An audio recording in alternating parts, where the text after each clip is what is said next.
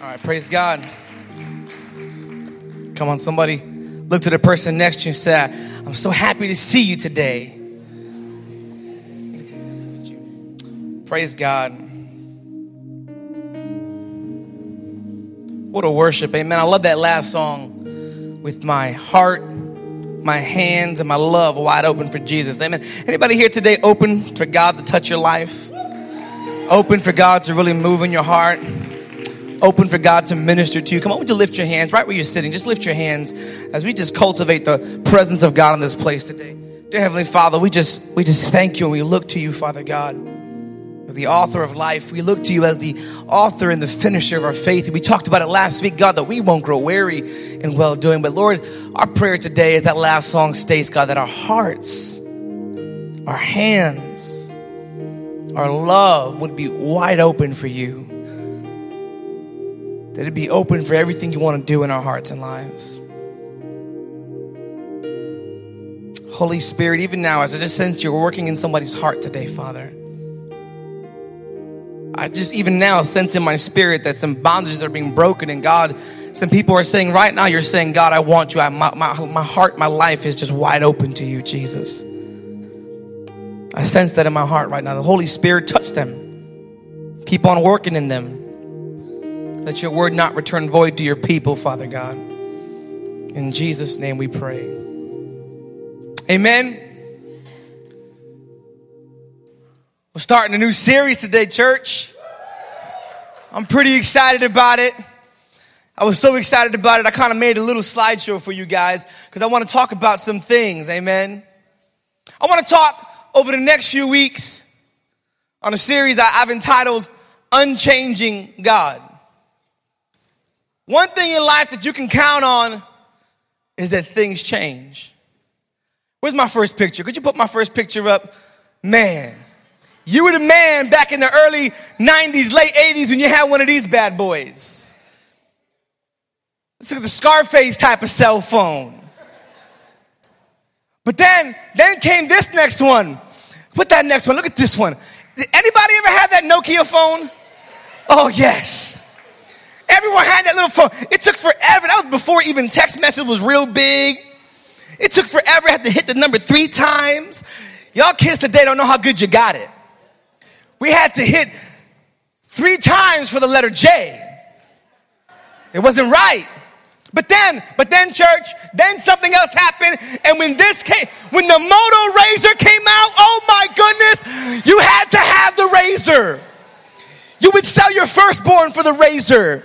Remember the commercial? It would come shooting out of the sky with lightning and it would pierce the ground and just, it was the razor by Motorola. The last good thing Motorola ever did, amen. And then, and then after, after the razor, my goodness, everybody knew that T-Mobile sidekick. Flipping keyboards left and right. You were excited about your sidekick. They had about 30 versions of this one. And then, and then next came the T-Mobile G1, the first all touchscreen cell phone with a sliding keyboard, and we thought we were on top of the world. We had arrived when the G1 came out, and then all the businessmen wanted to get this corny phone next, the Blackberry. Oh, Blackberry went under, man. They had a song down in, in, in Dominican Republic, Dame tu BB Ping. I'm like, what is that song about? Oh, the BBM, you know, Blackberry. We don't have Blackberry in America no more. It's big down in third world. But then, and then came, then came the first original. What happened was God saw how bad the cell phones were and he touched the heart of Steve Jobs and he said, listen, Steve, I want you to make this heaven sent touch phone.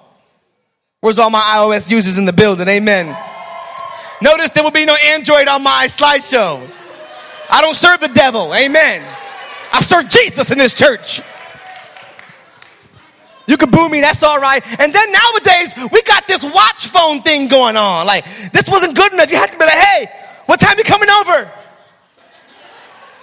All types of technology. Back in the late 80s, early 90s, you were big if you had the next one. Put that up for me. You had a boom box. My, thank God for technology. You look like this walking down the street. Come on, show me that next one. Where's the next one at, Nana? Did you freeze on? Look at this. That's how some of y'all look walking down Bridgeport streets. That's a que right there. That's like, Lord, what were we thinking? But then, but then, hold on, hold on. You knew. You had arrived when you got your cassette little Walkman. When you were the man, when you had your little, you were in school with your, remember the little headphones with the metal thing in the middle and the real cheap little headphones and they would bend and they would get all messed up, but you, you love those things. And then, come on, hit me with it. You missed my CD player. You messed up my slideshow. Where's my CD player at? I had a CD Walkman. I remember when I went to Bassick, I went every morning with my little Walkman. It was like I couldn't live without my Walkman. And I didn't even know what I was listening to because I didn't even know how to sing good. I didn't even know who was hot with the artists. I didn't know who was like the best rappers, none of that stuff, because I never listened to that music. I was sitting to listen to like some hill songs in my thing, like walking like I was bad. And then, and then God came down again through Steve Jobs, amen, and he made the family of iPods, and our life was never, ever the same. Yo, things change, people. Things change. Come on, put that next picture up for me. Man, VCR. You remember the days of Hollywood video and Blockbuster? You would beg, make it a Blockbuster night. Redbox came out and killed everybody. You can't beat a dollar. I didn't get a picture of it, but did anybody have one of those DVD and VCR combos? It was like Magnavox was, was like in denial that VCR was no longer, you know, even valid. And they were going to keep on making them. We're going to put them both. We have a double decker. I mean, let me see that videotape. Do y'all remember the struggle of trying to rewind one of those things when the tape came out? You had to get a little pencil. And listen, some of you young people don't know the struggle of having to rewind a videotape by hand. Remember, it would get stuck inside the VCR and you would have to open it up and you would unwind that bad boy. Can I get a witness in the building today? But then what came out next was DVD, and the world has never been the same. MP3 is taking over now. Come on, what I got next up there? What I got next? Do y'all remember all the ex gang members, Janet, are like, uh huh.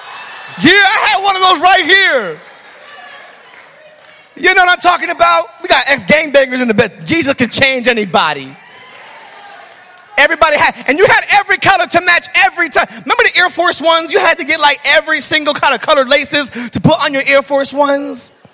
Sticking newspapers and triple socks in your feet so you wouldn't wrinkle your Air Force Ones. Man, things, somebody say things change. Let me see that next picture. You remember this when like you put so many butterflies in our kid's head, it looked like your daughter was about to fly away. Butterfly kisses at night.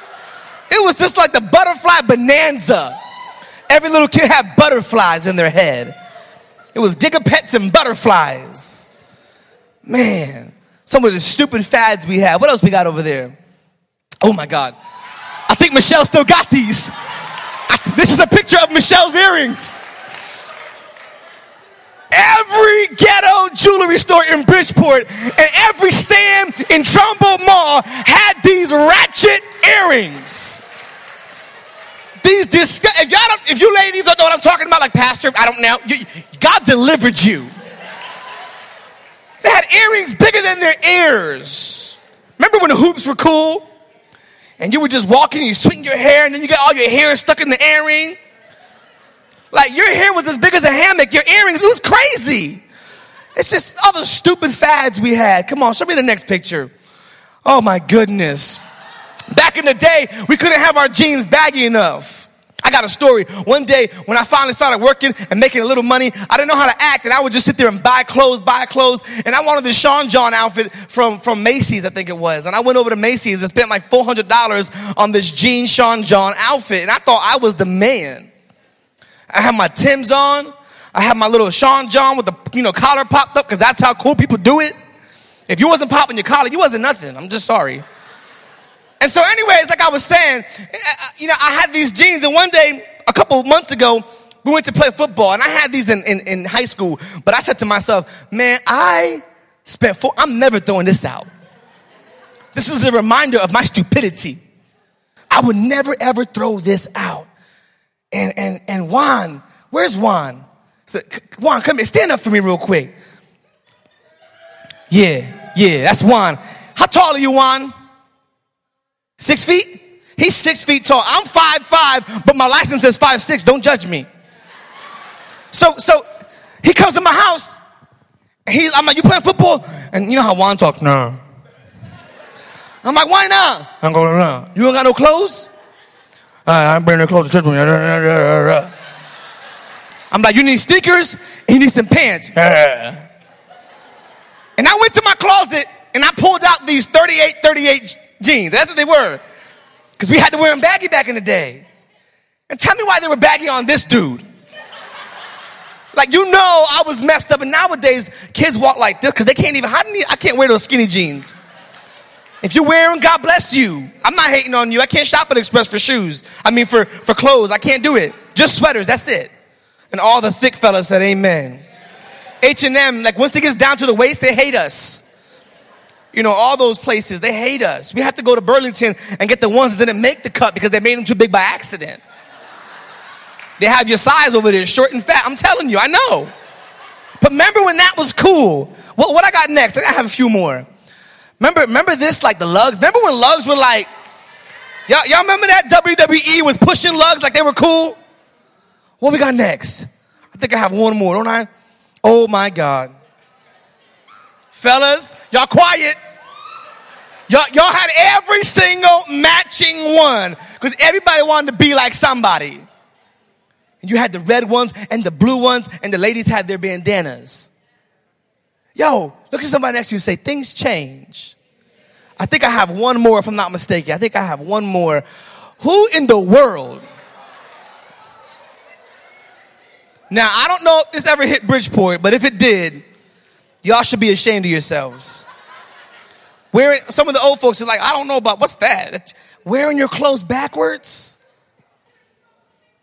That's the last picture, right? That's the last one? I got. Oh, t- yes, yes, I had to go here. Remember when it was cool to wear black lipstick? Some people still think it's cool. Remember when everybody had it like they had walking death on their face? Uh, that's my last one, right? Thank you so much, sir. I almost forgot that one. I almost forgot that one. We could take that down, put a logo or something. I just backslid. Ugh. I just, Jesus. Yo, we go through all types, all types of changing patterns in life. We go through all types of changes in our life. Amen. You go through all types of different fads and styles. But there's, there's two things in life you can count on 100%. Two things that you can always count on. The first one is this the first one is that things will change. Situations change, marriages change, people change, kids change, styles change, computers change, cars change, everything changes. But here's the second thing you can always count on. If you're taking notes, write this down. The second thing you can really, really count on God will never change. Among the things that God has an inability to do is change.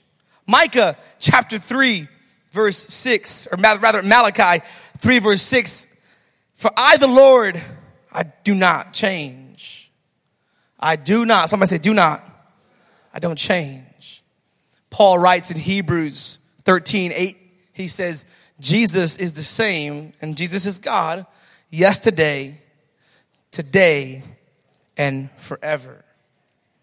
I love how James expresses the immutability of God in James 1:17. He says, "Every good and perfect gift is from above and comes down from the Father of lights, with whom there is no variation. There is no other Jesus except the one scripture talks about. There's no variation to God. There's no change in God. And there is no shadow in God, meaning there's never a part of God that is not accessible to his people. There's no shadow of God. There's never a part of God that's covered up. There's never a part of God that's changing or different. There, you can never ever see a different type. You ever dealt with somebody and then you saw their true colors? That'll never happen with God. Because God only knows how to show his true colors. This is called in theology, one of his attributes is called the immutability of God. You heard me say that word a lot in the past, probably. Immutability. That means God's unchanging status. He'll never, ever change. That means without ability to change. God always sees everything as he always did. Let that sink in. Everything God sees, he saw it as he always did. It'll never change. That's why no matter how much you do, God will always love you the same because he looks at you from what he sees, not what you see. In God's immutability lies this great source of comfort for us, church. For the believer, the fact that God doesn't change his mind, his characteristics, his plan, or anything else is a security better than any earthly insurance, for it guarantees the quality and the character of our God. In the midst of any circumstance, in the midst of any time or present age, it gives us peace, knowing that God will never, ever change. It gives us security in our salvation, knowing that if He saved one of us, that saved person will persevere to the end because God has chosen him to be saved. He will not change his mind about you. He won't let you slip through his grasp into the breaches of hell. No, God neither changes his plan, his covenants, his prophecies, nor his justice. God never changes his justice his need to do right, his need to be right, to be good, to be God. Come on, somebody think this over in your life how dependable God is. God is dependable. God is someone you can lean on. But here's the truth knowing now that God never changes, and knowing now as a church that God will never, ever, ever change, it should put a burden on us as believers. As humans, we're accustomed to changing things and patterns, but we serve an unchanging God. And how are we to serve an unchanging God in an ever changing world? Where the gray lines, a gray area rather, seems to be bigger and bigger and bigger, but we serve a God who's black and white. There's no confusion in God's thought process, there's no mistakes. And I want to talk to you for the next four weeks of how to serve this unchanging God. And, and I've asked some of the leaders to, to lift me up in prayer because today won't be easy because today might be a tough pill for some people to swallow. Because I want to talk about today, I've named this talk, but everyone else is doing it. And I want to address the fact that God sees sin as sin the way he saw it when he laid down the foundations of the earth. We read in Romans 12, verse 2, the apostle Paul, one of the greatest apostles, he says, Don't copy the behaviors and customs of this world. I'm reading from the New Living Translation. He says, But let God transform you into a new person by changing what you think. Then you will learn to know God's will for you, which is good and pleasing and perfect. He says, Don't copy what the world is doing.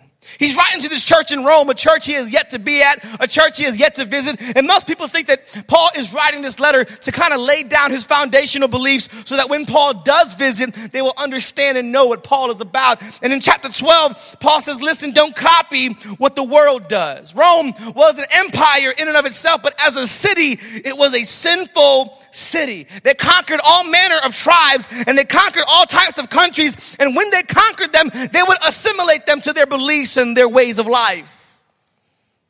They would bring in their religions, their gods.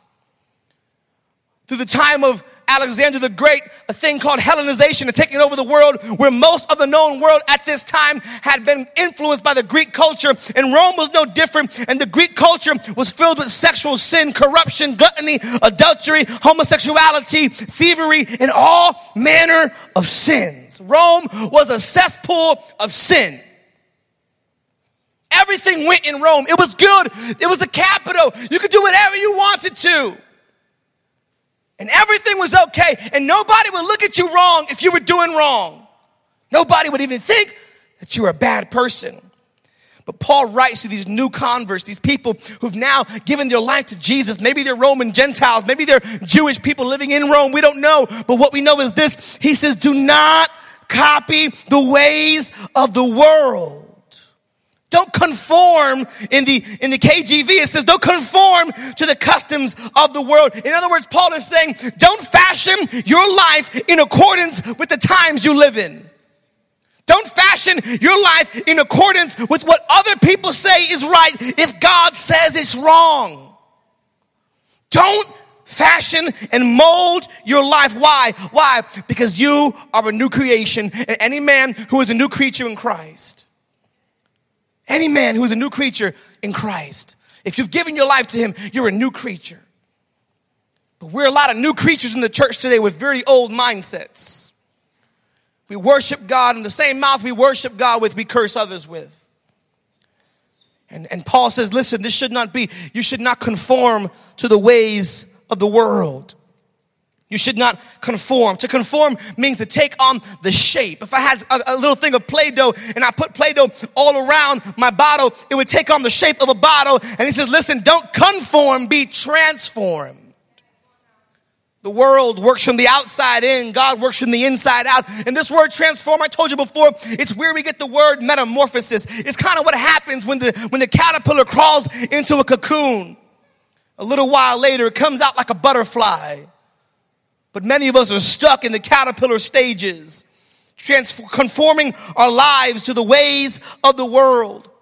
When I was a kid, I would ask my dad if I can go to a friend's house or go to a party or go hang out with my cousin or maybe go buy a new pair of sneakers. And, and oftentimes dad would give me a really simple answer and he would be like, no. And I would say, why? And he would say, because I said so. And I would respond by saying, but dad, everyone's going to that party. Everyone has those sneakers. Everyone is doing it. And dad would use the same logic any parent would use. Well, Michelle, if everyone was jumping off of a bridge, would you jump off the bridge? I'm like, no, dad. And Paul, Paul's saying to these new baby Christians, his children, these children of God, he's saying, listen, just because everyone's jumping off that bridge of sin doesn't mean you have to jump off that bridge of sin. Just because everyone's doing it doesn't mean that you have to do it. It seems in today's day and age, if you look across the landscape of even the church, there are too many Christians who have allowed themselves to be conformed to worldly ways of thinking. And we think that God's views of sin has changed, but it is not because Paul, it's clearly saying that we as believers have to change our mind in terms of sin. We have to change how we view sin and how we act towards sin. We need not conform to sinful ways, but rather be transformed by the righteousness and the renewing of God in our minds. He says you can change how you dress. You can change how you walk. You can change who you hang out with. But yet, if you don't think differently and you don't think right and think according to the word of God, you're going to still be living in sin. You're going to still be doing wrong. You're going to still be displeasing before God. Church, transformation takes place from the inside. In other words, He wants you to change everything from the heart and from the mind. Don't get stuck in a caterpillar stage when God is calling you to be a butterfly, to be beautiful, a new creation, breaking out of the bondages that held you. God wants you to be new. I preach to you, John. Amen. How does Paul say we must change? He says, by renewing our minds. By renewing our hearts and minds. If you would renew the mind and fall out of love with sin, if you would renew, somebody say, my mind. Yeah. If you would run from all sin, not the sins you don't want to deal with anymore, but run from all of them. Church, you can't take the pieces of scripture you want and apply them to your life and reject the rest. If you're going to take one piece, you got to take it all. Here's my first point today God hasn't gone soft on sin. God's not soft on sin. No, church, He's not. There seems to be this prevailing mindset that in this culture we live in and society that maybe Jesus has changed about sin. Maybe God thinks differently, but no, that couldn't be further from the truth because God can't change. And so if God despised it and called things abominations back then, they still are disgusting to God today. Yeah. You mean, Pastor, God might be displeased with some of the actions of my life. Well, yes. We seem to have this mindset that the church accepts everyone, and we do, but we don't accept everything. The church of Jesus Christ has to stand for something. You have to stand for righteousness. And just because some sins are socially acceptable does not make it right. Are you hearing me, church? It doesn't make it right. Either you accept God's word, the Bible, as his inherent truthful word, or it's reduced to a book of good sayings and proper things that'll make your life better if you want to follow them, written by man. But if you accept it as the inspired word of God, then you're accountable to every word that you read. And you're accountable to everything God says in your life. We can't compromise to be comfortable. God's word is the ruler by which we should measure our lives. In church, I hate to say this, but sin is sin. Another prevailing mindset in the church is that we're under grace. We're not under the law anymore. I'm under God's grace and we go out sinning however we want and then we, we jump back into the falls of God's grace and we wash ourselves off and we compromise God's grace and we use God's grace as a cheap shower for our dirty sins. But Martin Luther, a great church father and a great reformationist, he called this cheap grace. Grace that doesn't mean nothing. Grace that doesn't suit your heart. It doesn't really change nothing. It's an excuse. But real grace frees you accepting the grace of God, the fact that you don't deserve to be saved, but he, just, he saved you anyways. When you accept that grace and you get a revelation of God's true grace, sin won't be appeasing to you anymore. Sin won't appeal to you anymore. This thought process of cheap grace eliminates the need for the believer to live holy. It eliminates the need for the believer to live righteous when we just take a shower in God's grace. And we say, Oh God, forgive me, I messed up again. Church, don't take advantage of God's grace. God hasn't gone soft on sin. Romans 6 1 says this What shall we say then? Are we to continue in sin that grace may abound? By no means. For how can we who have died to sin live in sin? How can you die to something but live in it? It's like a man who divorces one wife and then gets into a relationship with another, but still has sex with the ex wife. Either you're dead to it or you're not. Mm, that, that kind of just makes more sense now. Yeah, you can't cheat on God like that. Either you're dead to it or you're alive to sin. The law that I refer to is the law of Moses, church. It's the, not just the Ten Commandments, but even furthermore, all the do's and don'ts and all the sacrificial and ceremonial laws. And yes, although we are not under that law anymore, it doesn't make the law obsolete. The Ten Commandments says, thou shalt not kill, thou shalt not lie, thou shalt not have any graven images. It says you shall not murder, you shall not commit adultery. It says you shall not covet. Does it make those things okay because we're not under the law?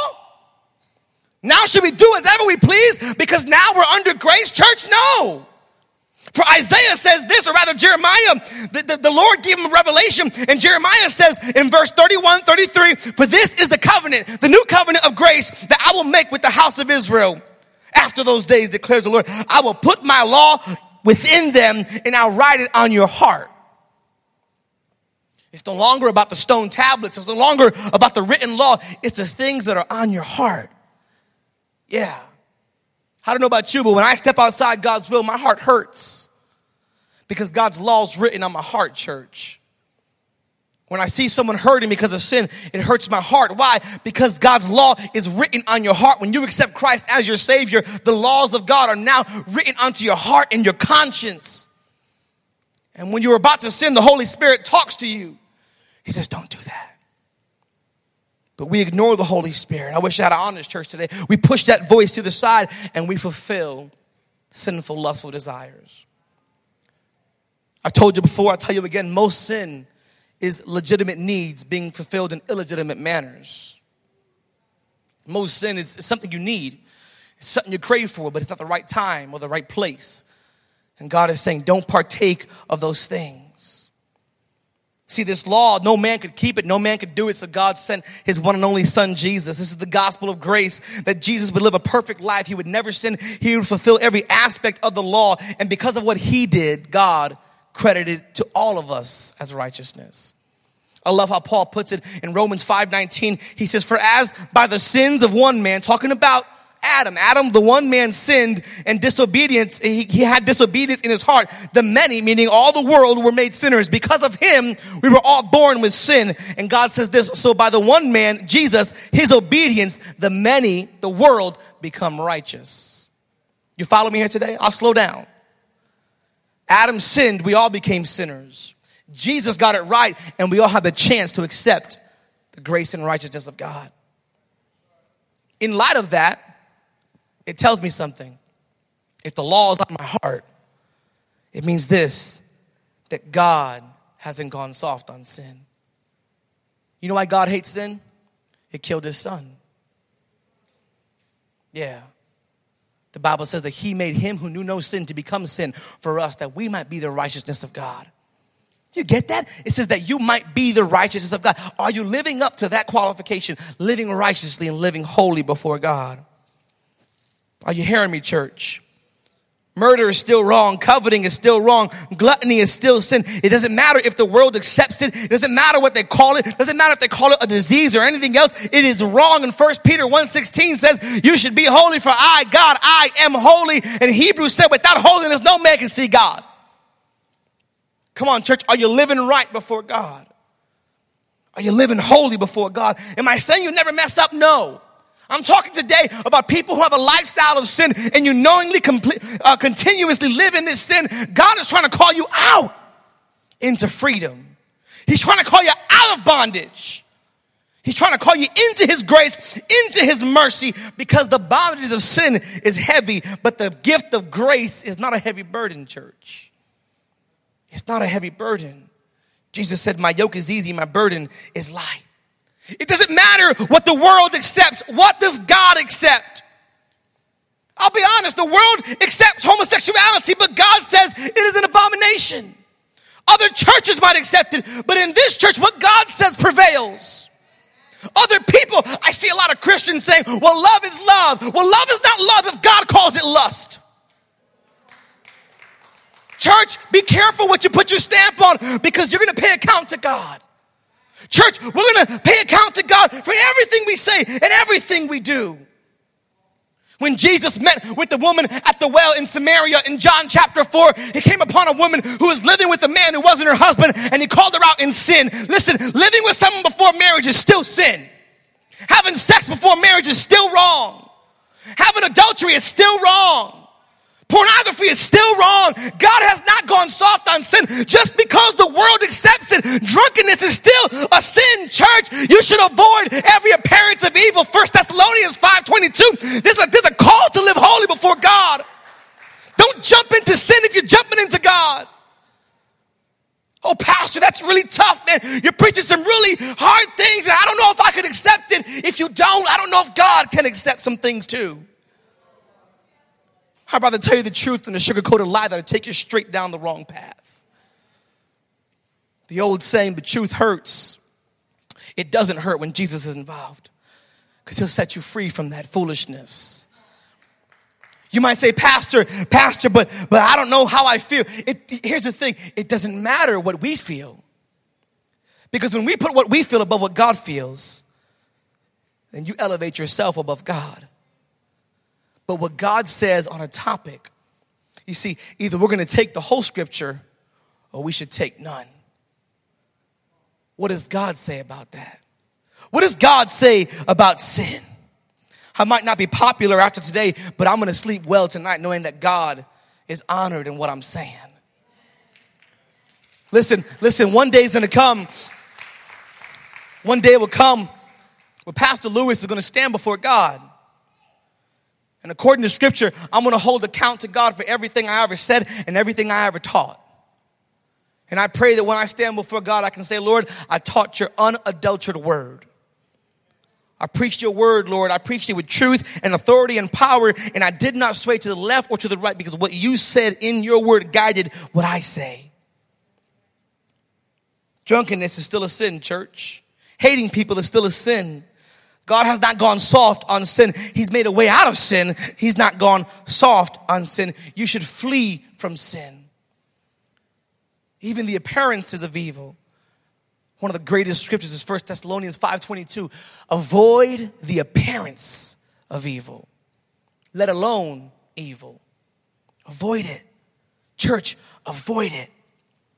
I tell you these things not to pass judgment on you, but because a good shepherd warns his sheep before they fall off of a cliff.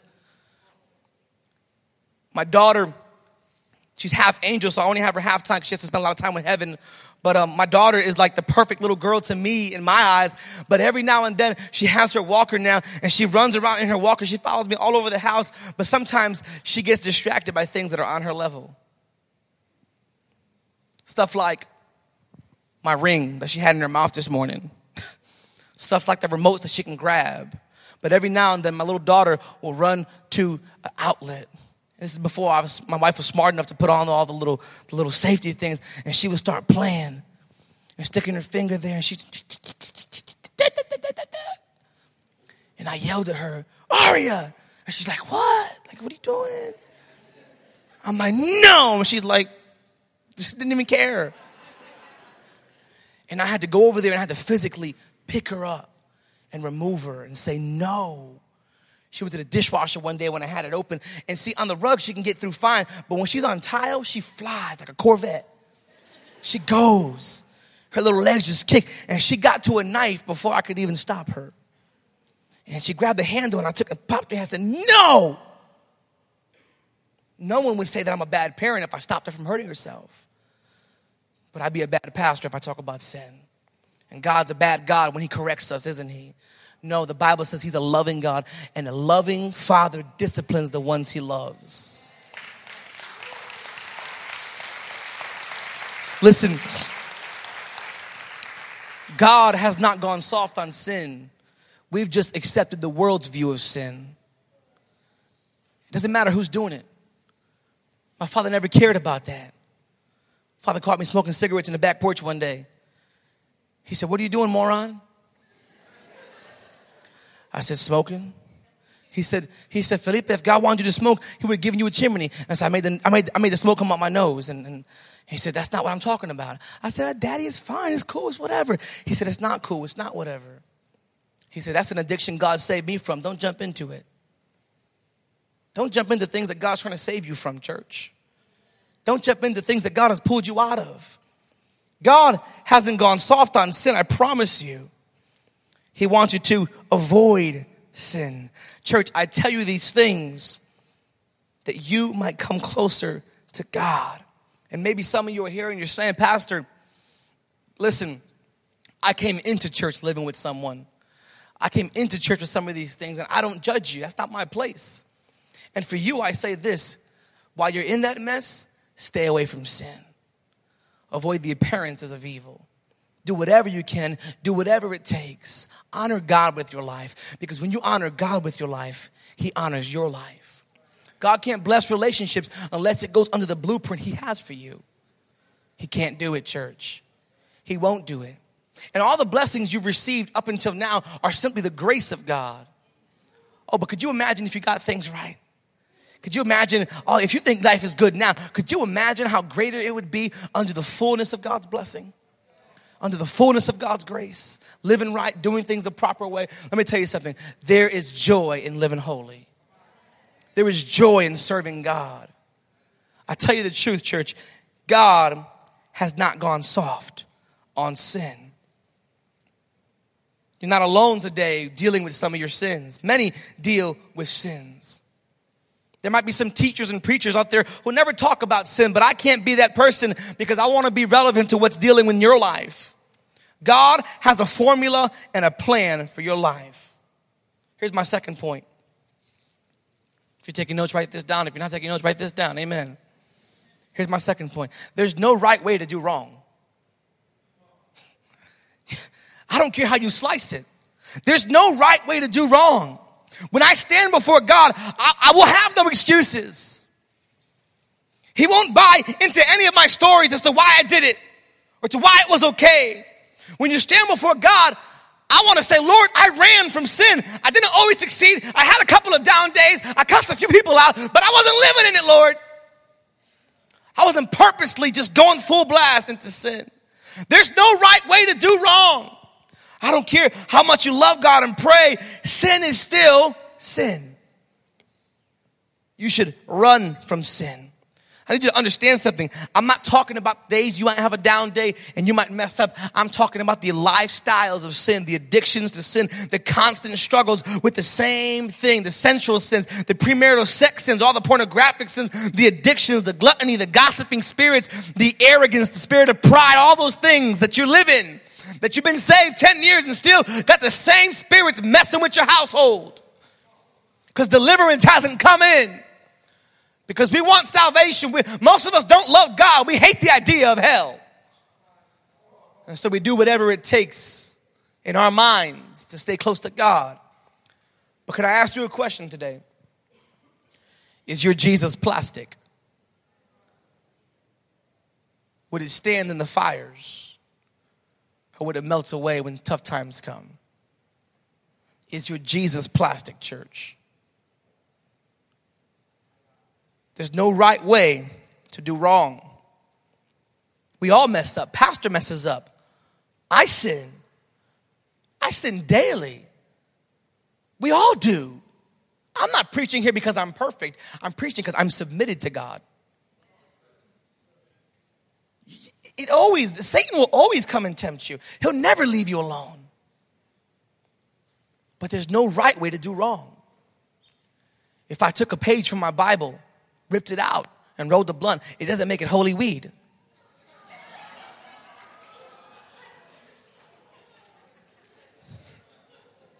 Right? Isn't that funny? But then when someone corrects your relationship because it's sinful, but I love them, it doesn't make it holy, doesn't make it right. Laugh that one off. There's no right way to do wrong. And I tell you these things because I love you dearly. If you don't believe me, ask my wife. What keeps me up at night? There's days where I wake up at three in the morning burdened for people. My heart weighs heavy, and I just get before God. I'm like, God, why? Sometimes I avoid the burden. I try to maybe look on Facebook or play with my phone or play a game, and God's like, No, I'm burdening you for people. I have a series coming up called The Confessions of a Madman, and I talk about four things that I really struggle with in my life, past, present, and future.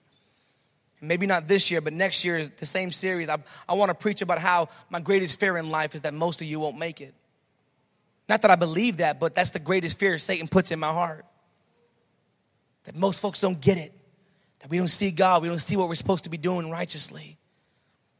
But here's the truth that God not only loves you, but He has made a way for you to escape these sins. And you may think it's impossible, but it's not. It might be hard, but it'll be worth it because there's no right way to do wrong. Don't fool yourself, church. There's no right way to do wrong. I preach this because I believe that God has granted you the strength and the ability and the grace and the power to turn from sin. And I know this because I turned from sin. I used to be a pothead. I used to be engaging in fornication. I used to be engaging in premarital this and this and that. I used to deal with pornography. I dealt with all that. I dealt with a spirit of gluttony and I had a purging problem for years. I would purge my food after I ate. I would load up and just purge. I, I had a spirit of gluttony attacking my life. I dealt with all these things. I'm telling you, I know what I'm talking about. God can do it. If He would save a lowly person like me, He could save you. He could save any one of you. There's no right way to do wrong. Arrogance says, oh, it's 2015. We're in the new millennium, but God says, I never ever change. Oh my God, it's the year 2015. Get with the times. And God says, My return is sooner than it's ever been. And when I come, how am I going to find you? When I come, how will I find you? Will I find you free? Will I find you in the same mess that I first found you in? One of my favorite songs is called Here in My Life by Hillsong. And it's, it's in the chorus, it says, You are my freedom. Jesus, you're the reason I'm kneeling again at your throne. And I love that song because it just reminds me of every time I get before God, I, I remember why, why I am there. Because if I was not on my knees submitted before God, I'd be on my feet running back to the world. Take time to seek the Lord, church. Take time to renew your mind. And some of you today might be confronted with things that God wants you to change. You might be confronted with massive, big things that God is saying, this doesn't honor me. And you may say, I don't even know if I can do this. Some of you may feel discouraged right now, but that's a lie of Satan right now. Because there is grace and there is love from the throne emanating for you today to get things right. You may say, I can't do that, but I would say, but Jesus can help you. Yeah, you cannot do it, church. You have to have God. Because if you could do it, then why would God have ever sent his son? I don't know about you, but every day I need Jesus more than I did the day before. Why? Because Satan saw that what he did yesterday didn't work, so he doubles up the next day. And then he triples up, and then he goes over and goes harder and harder and harder against my life. There's only one way to do right, and that's God's way. There's only one way to honor God, and that's according to Scripture. I encourage you, brothers and sisters, don't live another day in the sin that He's calling you from. Don't live in the things that God hates. I always say this, and I'll keep on saying it to the day I stop preaching. It's a scary thing to love the thing that God hates. It's a scary thing to be in love with things that God will destroy one day. It's a scary thing. Here's my last point. It's kind of kind of funny, but it's whatever. I, I, thought about this this other day, and I, here's my last point. I'll just give it to you. Ain't no bootlegging over here. Ain't no bootlegging over here. Pastor, what are you talking about? Ain't no bootlegging over here. This is what Paul says. Don't copy the world. Yeah, Paul says, don't copy the world. Don't copy the world. In the KJV, he says, no longer conform to the ways of the world. Don't do it. He says, don't do it. He says, don't copy, but be the real thing for God. You can be like the world and bootleg your walk with God, and you can live like hell, but love heaven, and love God, but live however you want. And that's what you call a bootleg Christian. I'm not talking about hypocrites because I think that all of us at some time and some point we're all hypocritical until God teaches us. We, we can all be a little hypocritical. But I'm telling you, don't live in a way that doesn't honor God and say you love God. Yeah, don't do that. You know, I thought I knew about love, and when I got married, I got a crash course on what real love was because I would do things to my wife and she would she would get so hurt by it and I would feel so bad. But then I would do it again and again and she'd be like, "But Lewis, if you love me, you wouldn't do these things because they hurt me." I'm like, "Oh, that makes a little bit of sense. If you if you loved me, you wouldn't do these things." And I, I don't understand where it became okay to hurt God and not really care, but to treat people better than we treat God. Don't imitate the world. Be like Jesus. Don't imitate the behaviors and the customs of the world. Be ye holy. For God is holy. Yeah, that's what God wants. He wants a church that will renew their mind through prayer and fasting and reading the word if you ever read the Bible, don't just read the parts that agree with your life. I would challenge you to read the parts that challenge your life. And they try to make you be better, they try to make you change. And don't be a person that hears the word and doesn't do the word. Psalms 119, verse 11, the psalmist writes, I have hidden your words in my heart that I might not sin against you. I've hidden your word in my heart that I might not sin against you. Pastor, how am I going to walk away from all these sins? How am I going to how, how am I going to do that? Like some of these things really got me. Some of us have like changed your whole life to suit your sin. How am I going to do that? You're going to hide God's word in your heart that you will not sin against Him. Because if you meditate on God's word, when temptation comes, when Satan comes, you can say that, doesn't honor God. That doesn't honor God. Because 1 Peter 1.16 says, Be holy as I am holy. Hebrews says, without holiness, no man can see God. I'm not gonna do it, I'm not gonna do it. But if you don't know the word, you cannot defeat the enemy. If you're gonna renew your mind, renew it through prayer, renew it through sound counsel of godly people.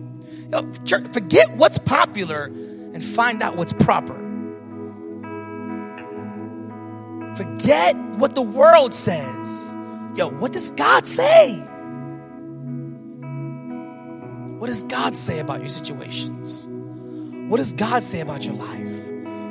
What does God say? And I know this is hard. I know this is tough. But, Pastor, why should I listen to you, little man? Why should I listen to you? Here's why. Here's why. I'm gonna tell you right now. Here's why. Here's why.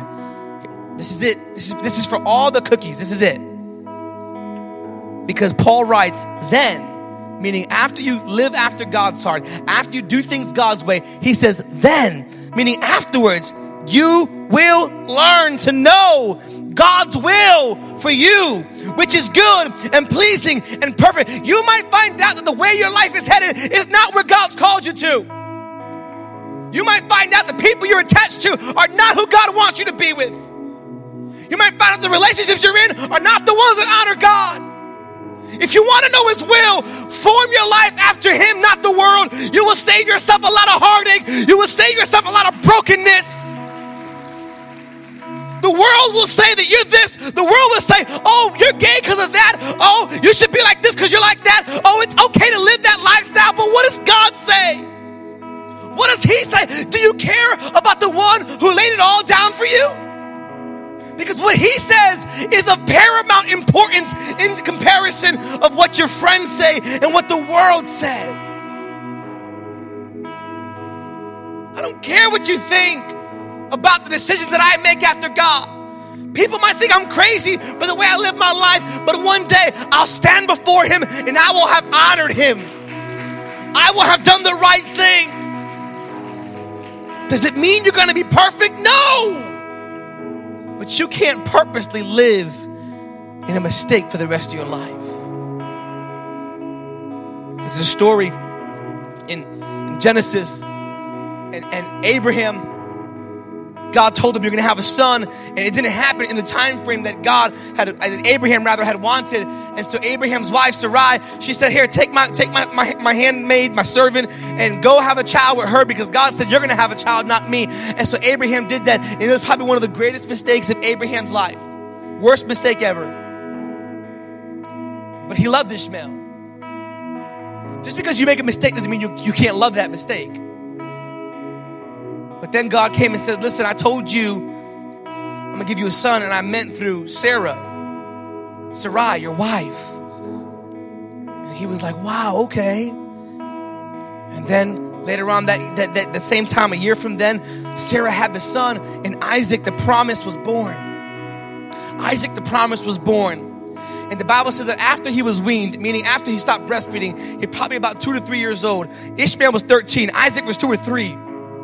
The Bible says that Isaac, rather Ishmael, began to mock,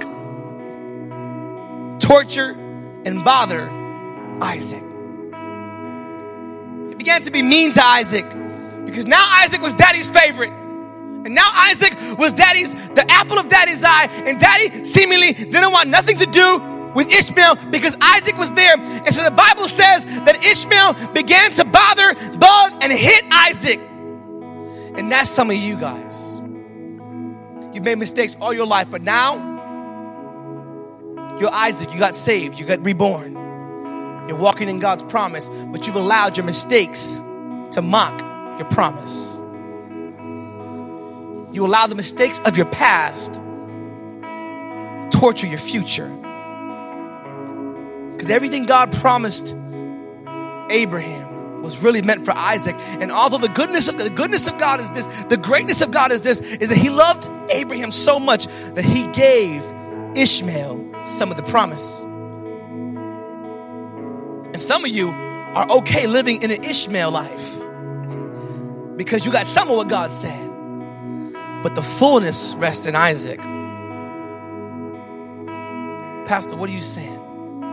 God's calling some people to remove the mistakes from your life and to live in the new blessing He's calling you to. That you don't got to spend the rest of the year messing with these things that God doesn't be honored by.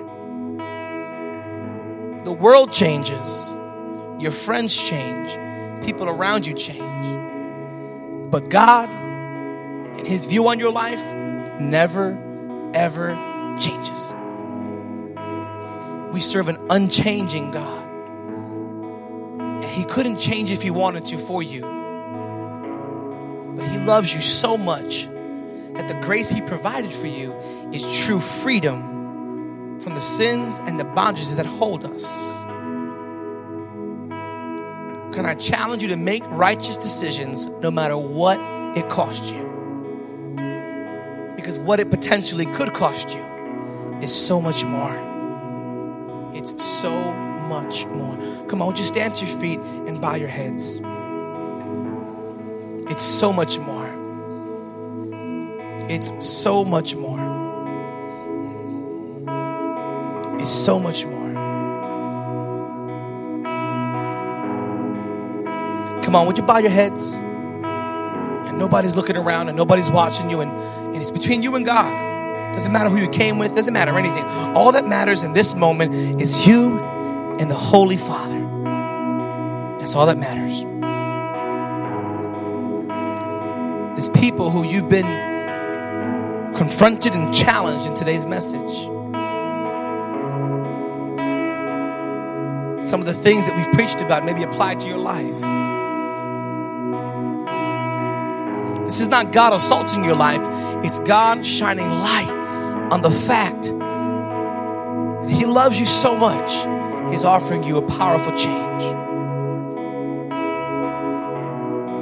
Flee from unrighteousness, flee from sin at every cost. Come on, can I have my prayer team come on up? Flee from sin no matter what it costs you.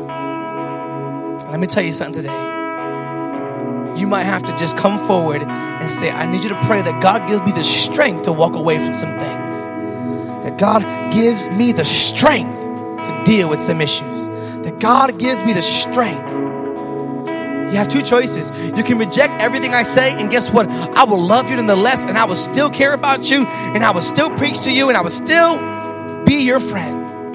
But if God is saying you got some things you got to change, that's right. The altar's open. You don't have to wait for nobody. The altar's open. If you got some things that God is saying, this is wrong, and I want to challenge your life, and I want to make you over. I want to make you over. I want to draw you back to me because it's so important that you are close to me. Come on, if that's you, you're making your way to the front saying, Pastor, I got things that I want to change because I want to live in a way that honors God.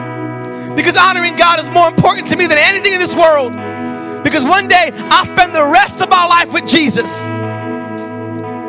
And will the things in my life that He pulls out, will they honor God? Come on, come on. If that's you, you're making your way to the front. The altar is open for you today. You don't have to sit in your seat broken. God says, No, we'll lift you up in prayer. We'll join you together.